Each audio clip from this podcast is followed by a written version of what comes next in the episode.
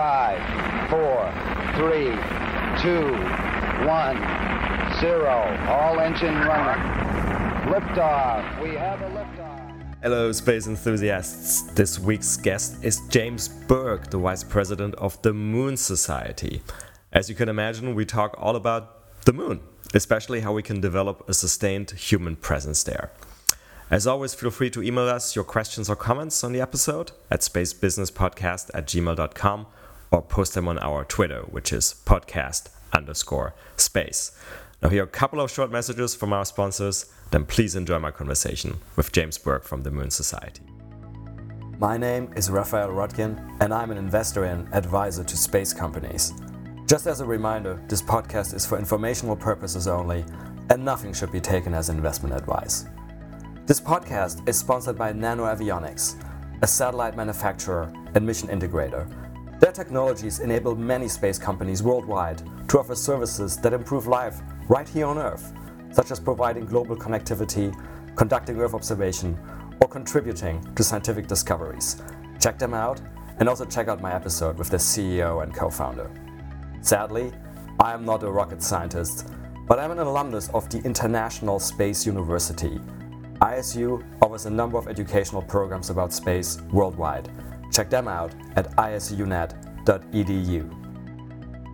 Everybody, I'm here today with James Burke, the VP of the Moon Society. James, how are you?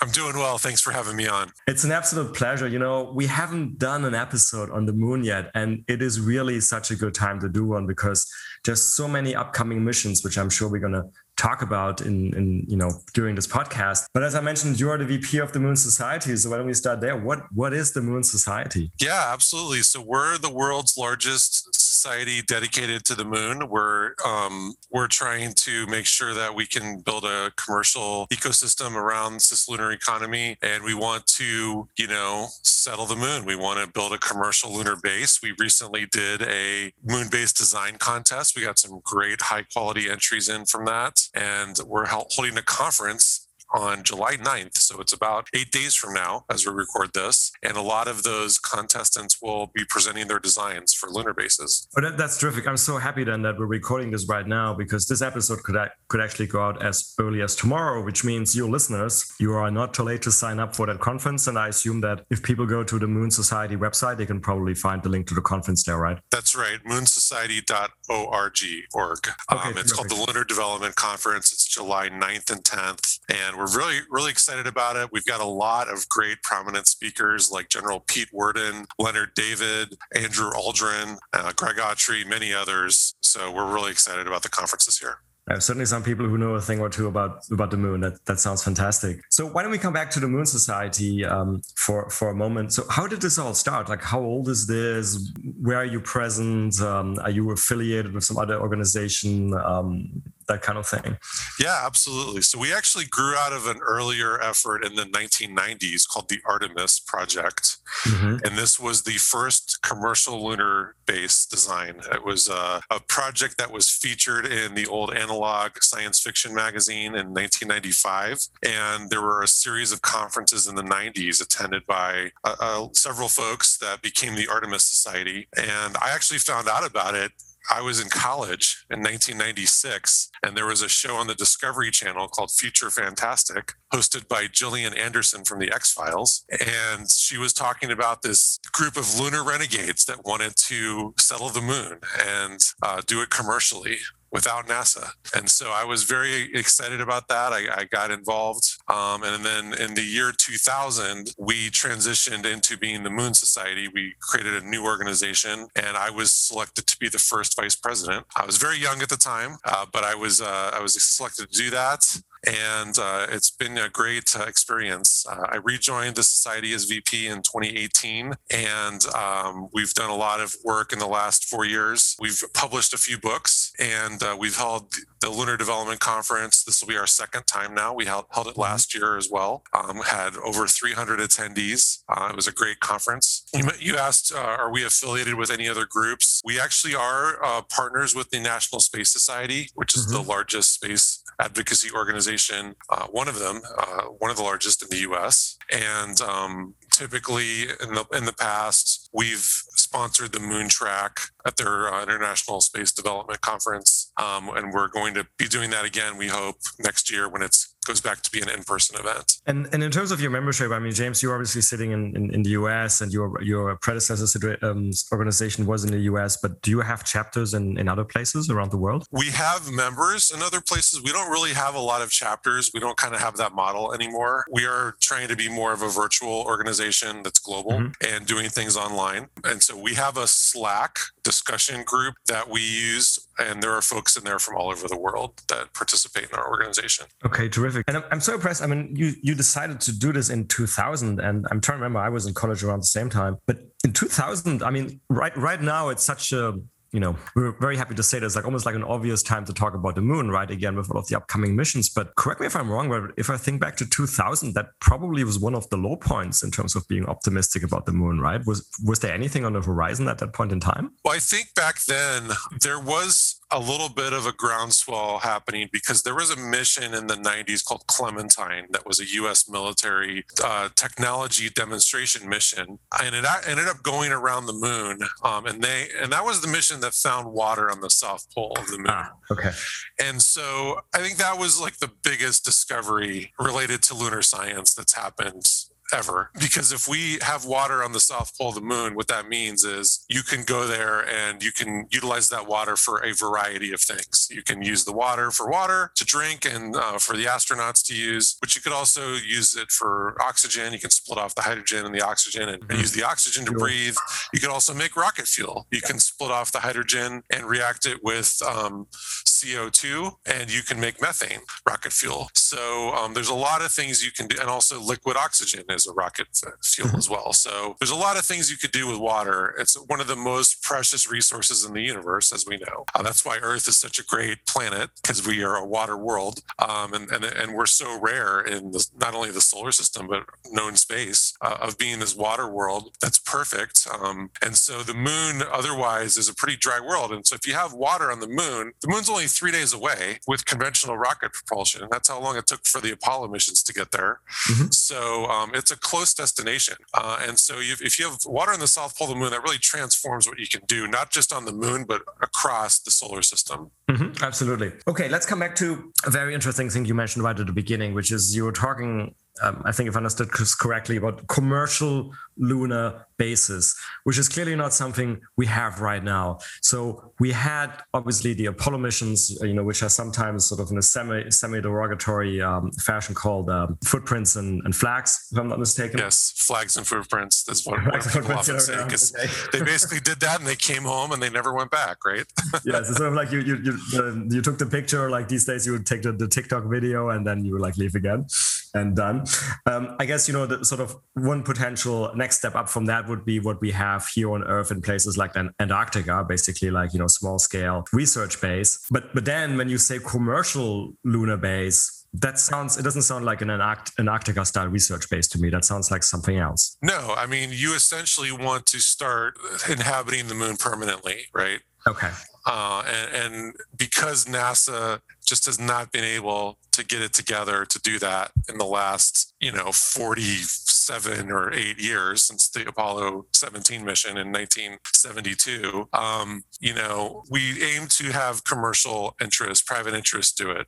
And, you know, back when we started talking about this in the 1990s, it was a crazy idea. But now it's not so crazy because you have SpaceX and Blue Origin and other companies, other private companies doing very well with building rockets and building space hardware. Um, and so now it's really a serious thing that we need to start preparing for. Okay, and so so again, so it's not Antarctica style, and hence it's also not because now we have obviously in the Artemis um, the Artemis missions, um, if I remember correctly, there was at least originally the plan to have a permanent base of some sort by the end of this decade, and then Russia and China are talking about the base. But I think both the Artemis as well as the Russian Chinese base, they still would be more like the Antarctica type bases, right? Yeah, I mean the the current envisioning of of governmental space programs, you have the Artemis project happening that uh, with NASA, and their goal is 2024. But every nobody believes that that's actually going to happen at this point. That was the goal under the previous president, um, who I won't name. Um, but uh, you know, 2024 is coming up. We are working on hardware for that. We have the Space Launch System rocket, which um, is a very Mm-hmm. expensive rocket that hasn't flown yet, but uh, is is still in the works and is and is actually projected to fly later this year if Wait, all goes well. It's vertically integrated right now at Kennedy Space Center, I think, right? It is. They are building it in the vertical assembly building right now, and um, the mission I believe is scheduled for November.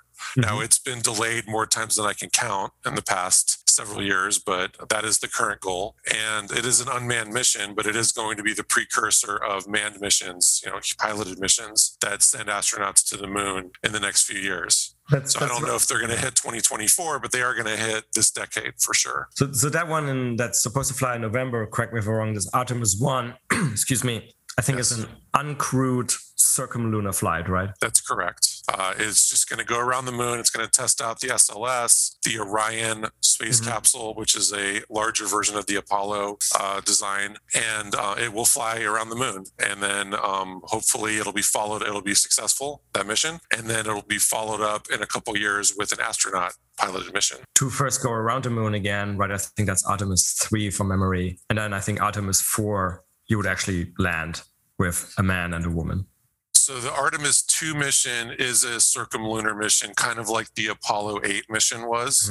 Um, they they may or may not dock with the orbital, the lunar orbital gateway, which we can also Right. talk about. Sure. Uh, but uh, you know that that's not going to land. It's the Artemis 3 that would be the first landing on the moon. Oh, okay.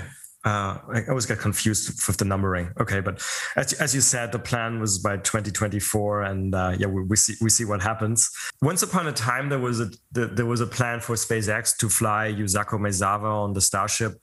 I think before 2024. Do you think that might happen? So SpaceX is really going quickly.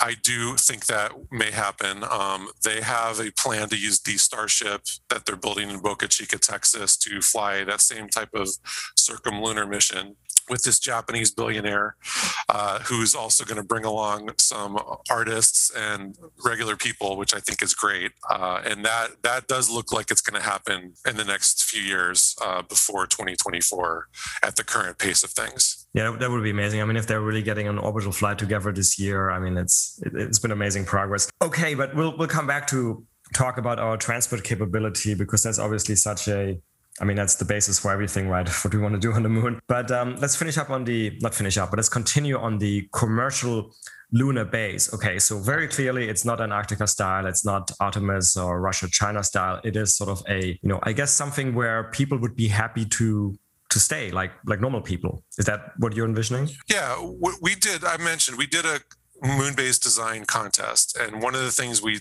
we wanted to have on the designs was the capability for regular people to come visit as tourists. The winners of the con- of the contest, we had a first place and second place, third place winner, but we had over a dozen high quality contestants that submitted designs uh, for a lunar base. They all came up with designs where you could build it pretty easily um, using you know either materials you ship from earth or in some cases local materials and you would have a facility that could accommodate a dozen up to maybe even up to 30 in some cases people uh, for either short duration stays or long duration stays So that competition, um, where was that, say, on the spectrum of? I mean, you, you- on the one hand, you could run basically like let's call it a pure architectural competition, right? Like let's let's design something that looks nice. Versus on the other end of the spectrum, you could, and I, I guess arguably you should make all sorts of requirements, like realistic requirements, right? Sort of like that the life life support works and um, and and all of that. So were those proposals which had to, you know, basically meet certain criteria that they would be realistic? Absolutely. That that was the whole goal. Is our the design should be as realistic as possible, um, ready to create, uh, manufacture, and, and and launch and make operational with existing technology, um, existing launchers like the Falcon Heavy and the this SLS and some of the other ones coming up like the Ariane six. Um, the crew of the base would, like I mentioned, would be. Uh, less than 30 with an ideal size of 10 to 20. And we judge them based on several criteria. We judge them based on engineering criteria. So, sort of the robustness and innovation of the systems and technologies. On economic criteria, is this design financially feasible? Um, the architectural style, sort of the innovation in the physical design, and, and is it going to be a beautiful place to, to visit and to see uh, from orbit? And also, we, we asked them to think about how would you manage a, a, a society like that, a, a base like that? Um, what's the culture of that? base? How do the inhabitants live? And why would a tourist want to visit? And then also their management and politics. How do they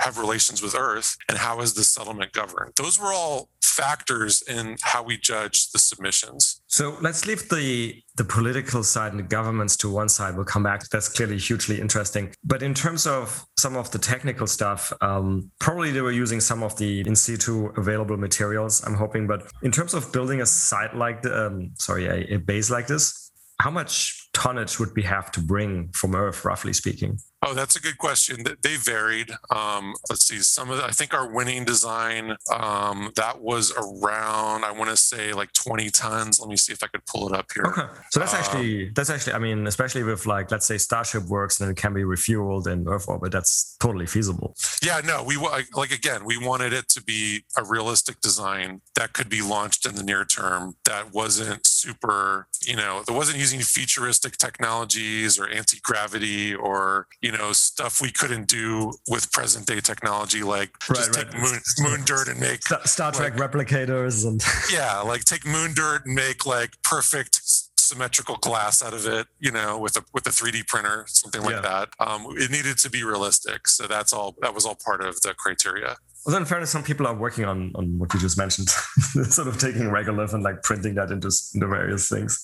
Oh yeah, absolutely. I went to visit a team at Caltech a couple years ago, and they were literally taking lunar regolith regolith simulant, uh, and and they had built a large extruder. It was in a garage in, Cal, in a, one of the houses at Caltech, and they were 3D printing bricks, and the bricks kind of fit together like Legos yeah. Uh, and the whole idea was that they would, you know, launch this apparatus to the moon someday and build the base, print out the base. Yeah. Yeah. Very cool. And was there an element in the contest as well where people had to think about sort of the um, the financial angle, like how much this might cost and how to finance that? Yeah, uh, we did have that as a criteria, um, and most for the most part the, the money was raised through private investment uh, in some cases through government grants in addition to private investment but it was never just a 100% only government um, funding.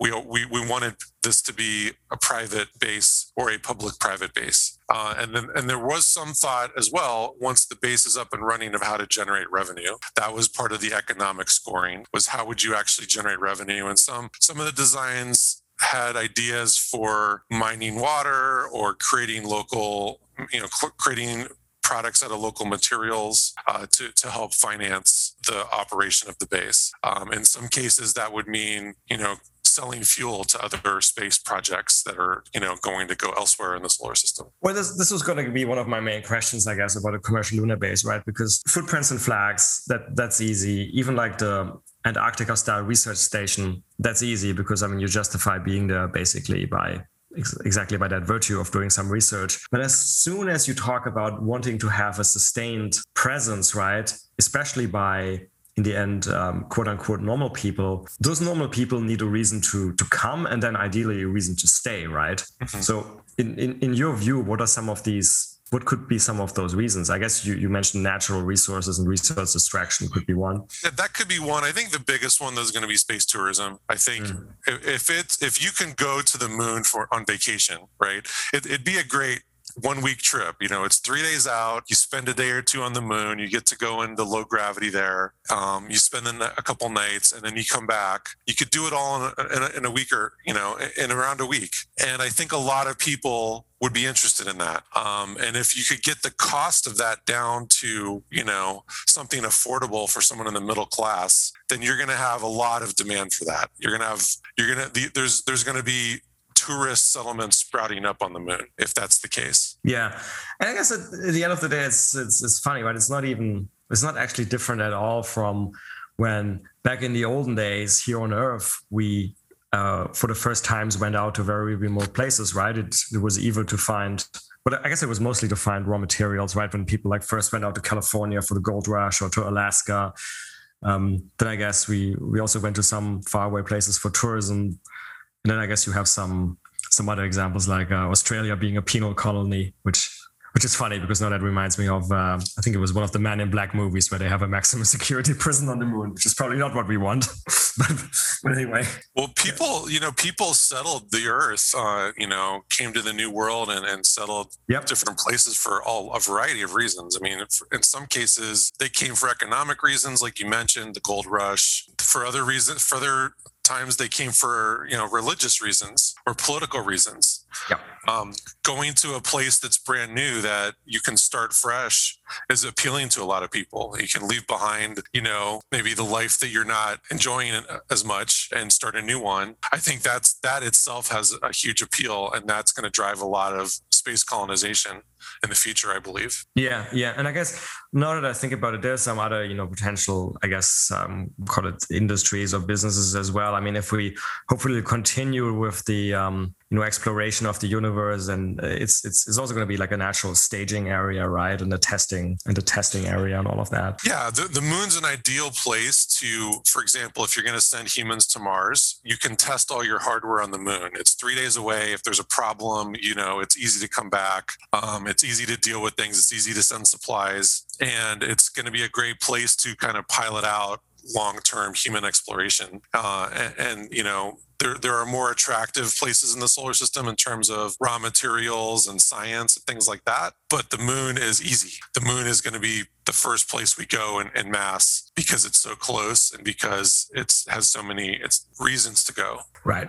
Now, of course, we were comparing it just now a lot to sort of uh, people exploring the Earth. Of course, you know, one key difference is this is more hostile than any place on Earth, right? I mean, um, if you if you were in the olden days, you were like I don't know, like uh, Amish, and you were plowing your field in Europe, and you felt discriminated. Okay, you left for the for America, and you were plowing your field there, and it was basically the same climate, more or less. It's obviously not the case on the Moon. So that brings us to, um, I guess, for all of this to happen, there is a huge infrastructure investment, right? So let's just go through those things right now just to see where we stand, how you think we can get this um, put into place, and how we can get this financed and all of that. I guess it all starts with what we always said, the transport capability, right? Obviously, we had the so in the 60s we had Apollo, and the Soviets all, almost made it, and now we have the space launch system and and and, and Starship. So, uh, how do you feel about the transport capability? Do you think that part of the that that piece of the puzzle is is pretty much solved? It's getting there. I wouldn't say it's solved yet. I mean, you also we also have Falcon Heavy, and that's that's flying, but it's you know, pretty expensive. Starship will be really the game changer um, because it's a reusable rocket and um,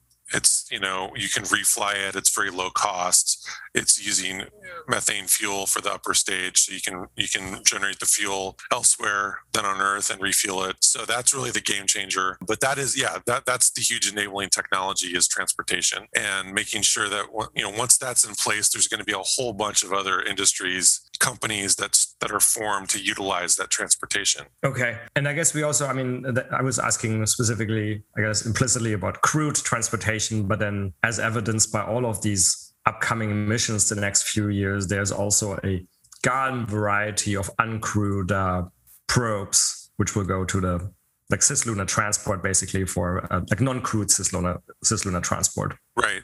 Yeah, there, there's quite a few missions coming up, um, not just in the U.S. but other countries are, mm-hmm. are, flying missions to the moon. You know, China landed uh, several rovers in the last few years. Yep. Landed a rover on the far side, or uh, sorry, a lander on the far side. Landed a rover recently and did a sample return mission, which was a huge deal. Um, and they're going to follow that up with another sample return mission, Chang'e six. Um, India had uh, a setback where they their lander crashed, but they're going to follow that up with another attempt. Sure. And then, Israel. And yeah, of course, Israel, Israel with the Space IL private mission. Uh, it was it was a failure, but it demonstrated that they can do a space mission extremely cost effectively. Mm-hmm. Yep.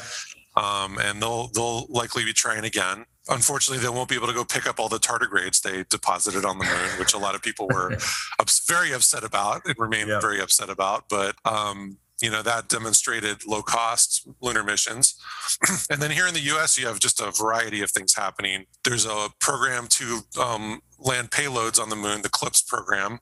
Yeah. And that is well underway. You have several, um, you know, the big winner there was SpaceX, but you had several other companies competing with new hardware designs to land payload on the moon. You have the Viper mission that JPL is working on to investigate the South Pole and the, the volatiles and the, the water ice there to really map that out and, and, and, and look at the feasibility of mining that. So there's a lot going on. It's great. Uh, there's there's more going on around the moon now than there has been for a very long time. Which which one of those many missions, if any, are you most excited about? Well, I'm obviously excited about the Artemis program the most and getting mm-hmm. humans back to the moon. But I think the Viper mission sounds very interesting. You know, JPL does a fantastic job with all their planetary science missions and getting more information about the volatiles on the south pole of the moon. I think is a high priority thing for everyone. If we have more information about that, that can really be the the business justification, so to speak, to fund more missions to the moon? Yeah, that was going to be my next question. So, like, as you, you probably know, my, my main job besides doing this is, is actually being a venture investor in space. And probably as most VC investors in space, we unfortunately for the moment, we're still having a little bit of trouble get our, getting our head around anybody with a lunar business model because while there's people who have received, you know, quite significant contracts like you know astrobotic springs to mind. I think they have a couple of contracts but one just one of them i think is 200 million dollars. Those are substantially government contracts. And the question then always is well once that contract is over what's next? How do you make this a sustainable commercial business are there any signs is there anything you have seen maybe private customers of some of these missions um, that that gives us reason for optimism that there are some emerging use cases I, I think again it goes back to getting starship flying i think once you mm-hmm. have a, a reusable rocket rocket that's low cost that can go to the moon and other destinations. There's so many different applications for that type of transportation. And you're going to have so many different ideas of, of new missions, of other ways to utilize that capability that haven't been dreamed up yet. And that's really going to explode the economy, the cislunar economy. I fully believe in the next 10 years, you're going to have a lot of new companies get started that are doing things in the region between the Earth and the moon. You're going to have satellites going out to the L1 to the, the Lagrange points, L1, L5. You're going to have orbiters around the moon. You know, NASA is going to build the Lunar Gateway, which is a, a small space station that's going to be around the moon, kind of like a reusable command module from the Apollo days. It can go uh, any place around the moon because it's in a polar orbit or it's in a elliptical orbit that can be changed. So there's there's quite a few applications once the transportation is there, and there'll be a lot of demand, I believe, for uh, venture capital to fund these viable businesses that are made possible by the transportation system. Yeah, how do you think? How can we incentivize and catalyze this? What you call the dreaming up of such business models? Because I'll be honest with you, at the moment, among the many, many, many business plans that cross my desk, my partner's desk, we don't really see any of that yet. Don't see any of what exactly? Like lunar commercial lunar business plans which I are not which are not just cislunar transport. Like cislunar transport obviously you have quite a few companies now. Right. Well the, the, the lunar surface you know that that is something where you need to you need to have a good utilization story for that.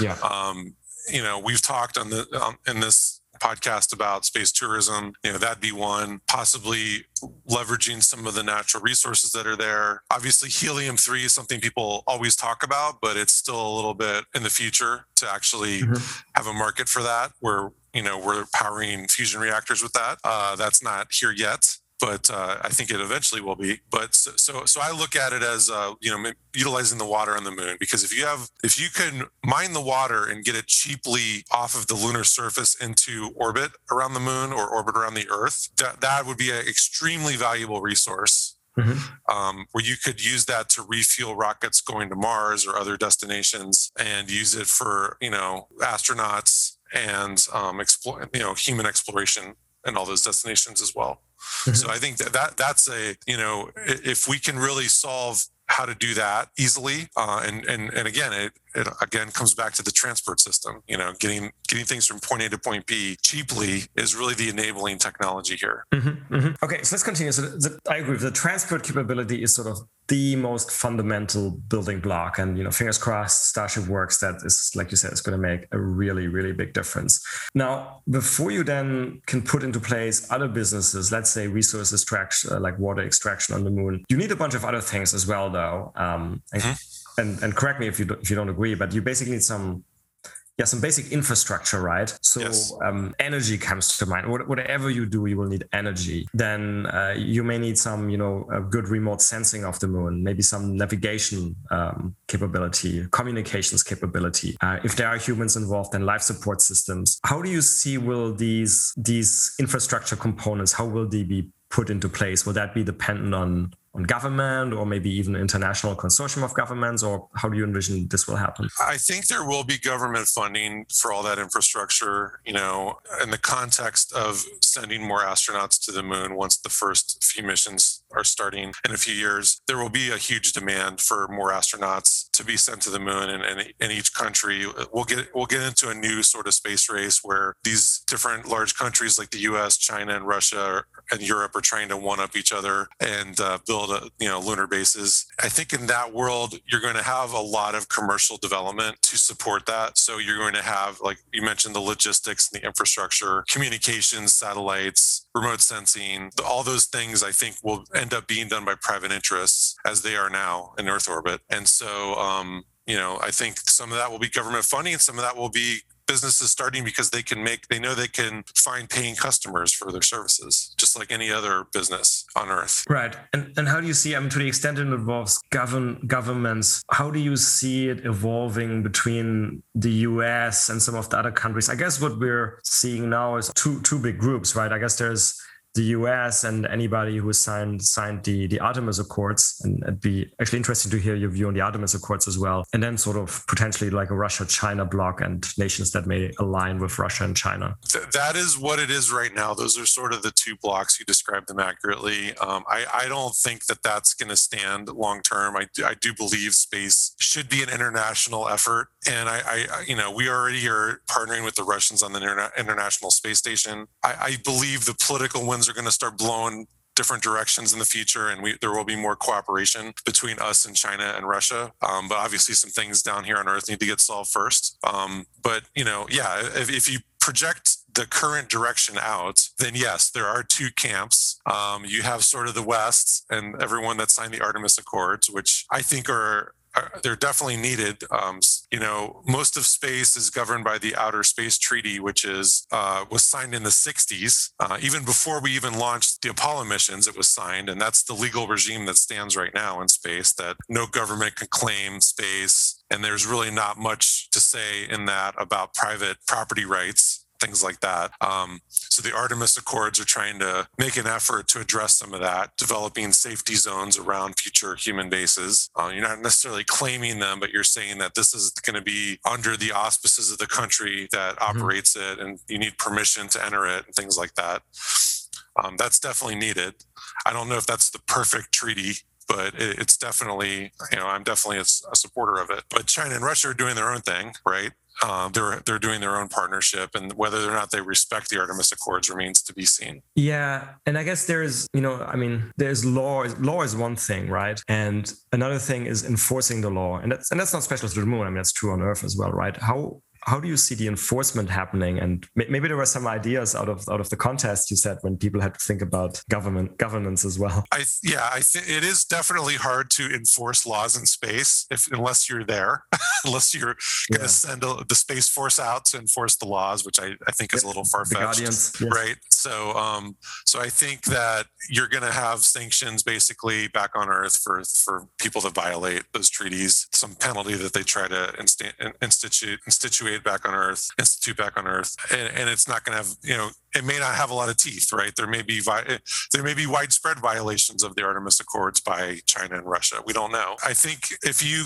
if you go back to we're all going to space to explore and to build our shared future as humanity. If you have that mindset i know it's hard because not everyone is going to have that mindset but eh, if you reinforce that i think that's the way to go. Yeah, I agree with you. But then, realistically speaking, if we go further out in moon, then obviously cislunar space and the moon itself are a strategic location again because they are a staging area also for for further places. Mm-hmm. And secondly, even if we talk about the resources, and correct me if I'm remembering something incorrectly now, but you're talking about the water ice, right? And so even though the moon is a, it's obviously not as big as the Earth, but it's still a relatively big place. If you actually look at where resources are concentrated, you're actually talking about a relatively small area. You are, but there are several different areas. Like there's not just one crater. Like obviously Shackleton crater is the one that yeah. most people talk about, but there's more than that, and then just that site that has water ice. I mean, uh, another way to look at this is space is pig. You know, I think there's enough resources out there for everyone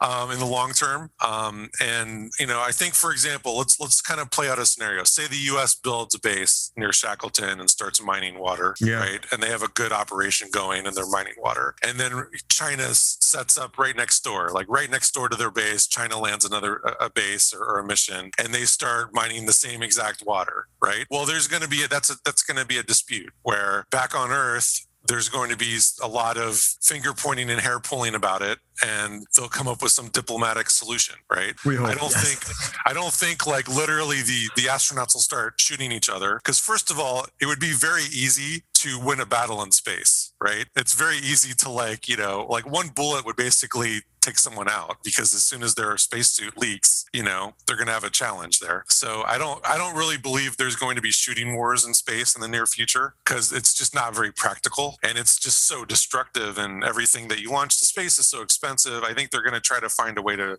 resolve those differences on the ground. Yeah, I was I can't help remembering now. I'm sure you watched it as well, right? The the, the Space Force, the satire. Yeah, I, I, I, I, enjoyed that one. Um, there's also a really good one on on Apple TV called For All Mankind. I highly yeah, recommend everyone check that out as well. And they get into some of this yeah, you should definitely, right guys. You should definitely, our listeners, watch both series. But the reason I remembered like uh, Netflix uh, Space Force now is because, the, the, of course, that's exactly what happened. You had a Russian, uh, sorry, no, a Chinese and an American base in close proximity, and then they kind of end up uh, trashing each other's base while the others are not there. right. Yeah, and it's it's very funny, but I don't think that's very realistic. Yeah, that's that's yeah. definitely not where we want to go. Yeah. um, I think the, the other interesting sort of um, now we're getting to sci- sci-fi references, which is which is great because that's where we always um, finish up as well. The other sci-fi reference, recent sci-fi reference that springs to mind was I know you watched the movie Ad Astra. Um, yes and and that obviously also starts well on the moon right again as a staging area for mars. And uh, there it's quite clear i think from what they're depicting in the movie that there, there's basically a uh, you know like a wild west situation uh, going yeah that that I, I, wasn't a huge fan of the scene with the rovers on ad astra where they're kind of doing a car chase on the moon. I, I also didn't think that was very realistic. You had sort of lunar piracy going on too. I think if you had lunar pirates it would be pretty easy to just get some air cover and take them out in space. Um, so no, I, I, didn't. I didn't really like that part of that movie. Um, I did like seeing the huge base they had, which was basically like a shopping yes. mall on the moon. That was cool. Although they never really depicted the low gravity environment. If you want to talk about really good sci-fi recently, I would look at The Expanse. Yes. Because um, they because they do try to depict things realistically, and they have sort of scenes of people on the moon where they're pouring a drink and the liquid flows slowly uh, as it would on the moon and the low gravity environment as well. So, you know, those are all factors that we're going to have to adjust to when we go to the moon and, and live there for long periods of time. No, this is exactly. I was going to um, I was going to ask you what is your your favorite sci-fi depiction of the moon and i am with you i really like the expanse uh, it's interesting they call the, the moon i guess in the expanse is called luna as it is here yep. on Earth in some languages. Um, which, which other sci-fi depictions of the moon do you like? Um, yeah, no, I, I really like that. I don't know. There ha- there's just there really haven't been a lot of good ones, unfortunately. I usually watch all the space-related movies that come out. You know, I'm a huge fan of Star Wars and Star Trek, but the older I get, the more I know about space science. I just feel like some of those are a real missed opportunity to tell the story of what it's really going to be like. Um, you know, I, I do like For All Mankind. I think that was really well done and certainly The Expanse would be number one on my list. It's a little bit older. What did you, what did you think of the moon depiction in, in 2001: A Space Odyssey? I, I did like that. I liked their Clavius base. I, you know I watched that from time to time. That movie, 2001. Um, I think 2010 got a, got a little bit more far out, and it was more like a, yeah. an 80s movie than uh, a sci-fi movie. But uh, no, I, I, really think the the depiction of uh, the Clavius base, you know, it was a, a, very large base. You know, there were hundreds of people there, but you know, you saw the scene where they found the monolith, where they have the dig site. Yeah, you know, that that was like, other than the fact that it was science fiction, that that seemed scientifically realistic, where they had you know all the folks in spacesuits and were worried about some of that some of those factors. So and and I guess we we've been talking TV series and, and movies so far. Um, how about some of the books? And of course, the key one that springs to mind, at least for me, would be Heinlein. The Moon is a harsh mistress. Those, those are the classics. Heinlein was great. I, I read a lot of that in grade school and high school. Um, very f- kind of far out now. Not really. It's very dated now. Um, there was one recently I read that was written about 15 years ago. It was kind of depicting the vision for space exploration under the George W. Bush administration. Their plan to go back to the moon, which used the Orion capsule, but had you know the Ares rocket and an Antares lander that hadn't really ever been built. Mm-hmm. Um, so that I like that. That was kind of a good story. I wish they would have made that into a movie. Um, you know, so yeah, you know, there's I think there's an opportunity for more people to write science fiction centered on the moon. I, I don't think there's been a lot of great work on that. Obviously, people write a lot of stories about Mars and the outer planets and things like that, and the, and the far future. But you know, the moon is in within our lifetime for sure, and I think having more realistic depictions of it is would help speed things up. Yes, agreed. And so Heinlein also, for obvious reasons, is Mistress reminds me um, of the, again sort of the political and the government governance angle, which you said was a you know key part of the um, the lunar base competition you ran. Were there any sort of interesting ideas of like how to run a base from that competition? Um, how to how to operate the base yeah from a governance point of view governance slash political point of view. Yeah i think when you when you get into operating a base because the moon is so close to earth there's going to be a huge tie-in between the earth and you know entities on the earth and whoever's on the moon. You don't have that same separation you're going to have with a crew on mars where there's a 20 minute communication delay sure. and it takes six to nine months to get there. That's going to be completely different so on the moon you're definitely going to have sort of mission control back on earth in your ear a lot or you know your boss back on earth in your ear a lot telling you what to do. Um, and then you know if you don't do your job well they're going to just send you back to earth because it's only three days away. So i think there's definitely going to be still a huge tie-in with earth. But yeah when you talk about governing small space settlements there's going to be a lot of new concepts i think that are tried out. Um, if you have a settlement that is a tourist settlement where you have a lot of people staying short term there'll be some sort of ground rules of, of how to behave there. You know some rules that you can't violate or you'll get kind of locked, you know, sent back to Earth early, or maybe maybe there'll be a little brig that you have to sit in if you're really bad, right? Um, before yeah. they send you back. But uh, so there'll be rules that people will have to follow, and they'll they'll probably be more uh, sort of a military style hierarchy structure of whatever settlement there is, where there's one person in charge, you know, the captain, so to speak, because it is you, it is still a very dangerous environment. You have people's lives in your hands when you're operating a, a settlement like that, and so there are certainly a need for a chain of command and people to follow orders directly in an, in an emergency. So I think there'll still be in the near term some element of that. But you'll see, like you'll see people that a group that goes out to the moon and sort of self-organizes when they get there, and maybe the the, the hierarchy changes based on voting. You know, you have sort of direct elections of who's who's in in charge. I think you'll see stuff like that as well in the near future. Okay. And I guess at some point in time, like you said, you mentioned the brig and everything, and if people misbehave, that, that would imply you need some sort of a, even if it's a part time, but some sort of a security force, right?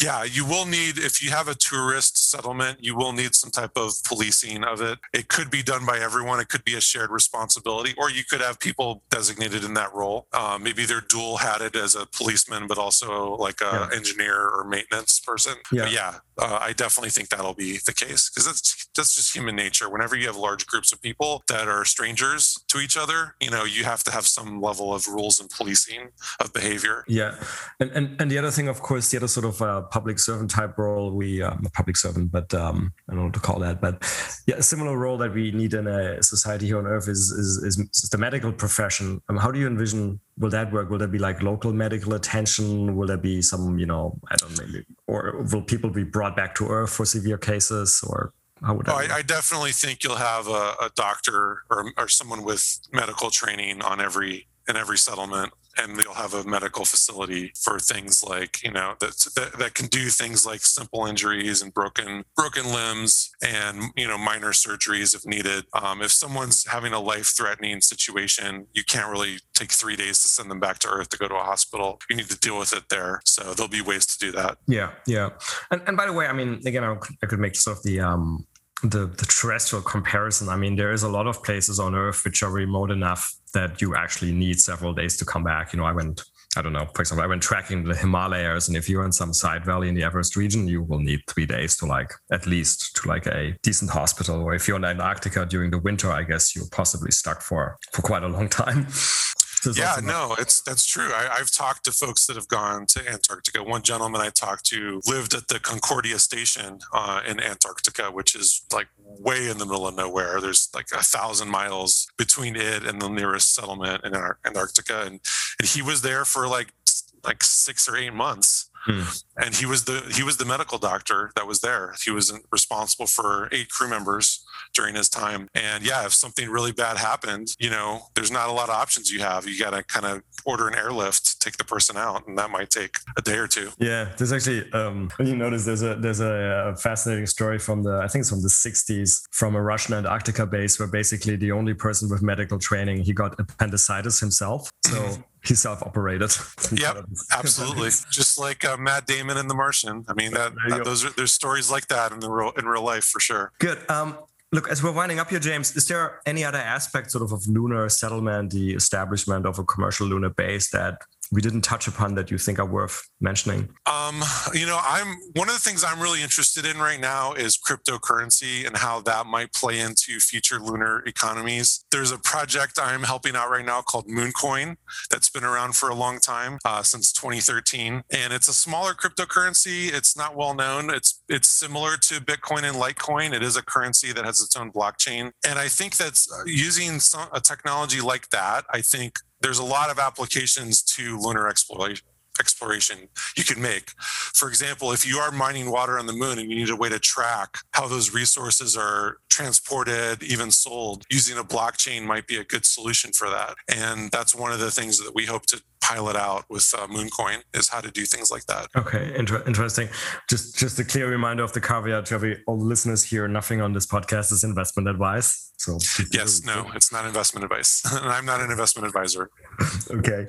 Um, James, so if people are excited about um, the moon, um, what is your sort of like call to arms? How can they get involved? Um, besides, obviously, you know, attending, maybe joining the Moon Society and attending the conference uh, in, in, in a few days. Yeah, no, I mean that that would be the big thing. I mean, you can they can join the Moon Society. It's only thirty five dollars a year, and if you join, you can go to the conference for free. We may also have other events coming up that you can attend for free. Uh, the conference itself is only ten dollars, so it's affordable for everyone, and it's July 9th and tenth. Um, it'll we'll have a great lineup of speakers uh, I mentioned a few of them already. Leonard David is a space journalist. I can't wait to hear what he has to say about lunar mm-hmm. settlement. Obviously, General Worden, who um, was the was behind the Clementine mission I, I mentioned earlier, but also mm-hmm. many many other space projects such as the Kepler mission, was also the director of NASA Ames and currently heads up the Breakthrough Propulsion Initiative. Is trying to send an interstellar mission. Um, he'll be our keynote speaker, mm-hmm. so it'll be a great event. But yeah, we, we need all kinds of folks to join the Moon Society, help us out with our projects. We could use people of all skill levels to help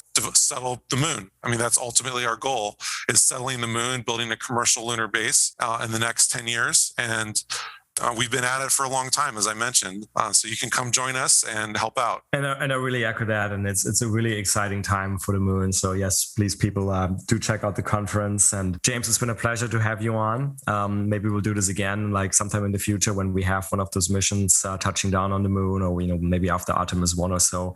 But it, it was a pleasure to have you. Thank you very much. Thanks for having me. I had a great time. Well, that's it for another nominal episode of the Space Business Podcast. If you like this podcast, please consider giving it a five star rating on your favorite podcast platform, such as iTunes. You can follow us on Twitter at podcast underscore space.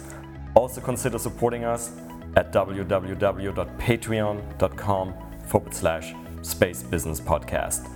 If the podcast got you interested in learning more about the business opportunities in the space economy, check out my new online course on space entrepreneurship on udemy.com. The link is in the episode description. Lastly, if you have any feedback, including ideas for guests, and that may include yourself if you have an exciting space story to tell, or interested in being a sponsor, drop us an email at spacebusinesspodcast at gmail.com. I look forward to seeing you for the next episode.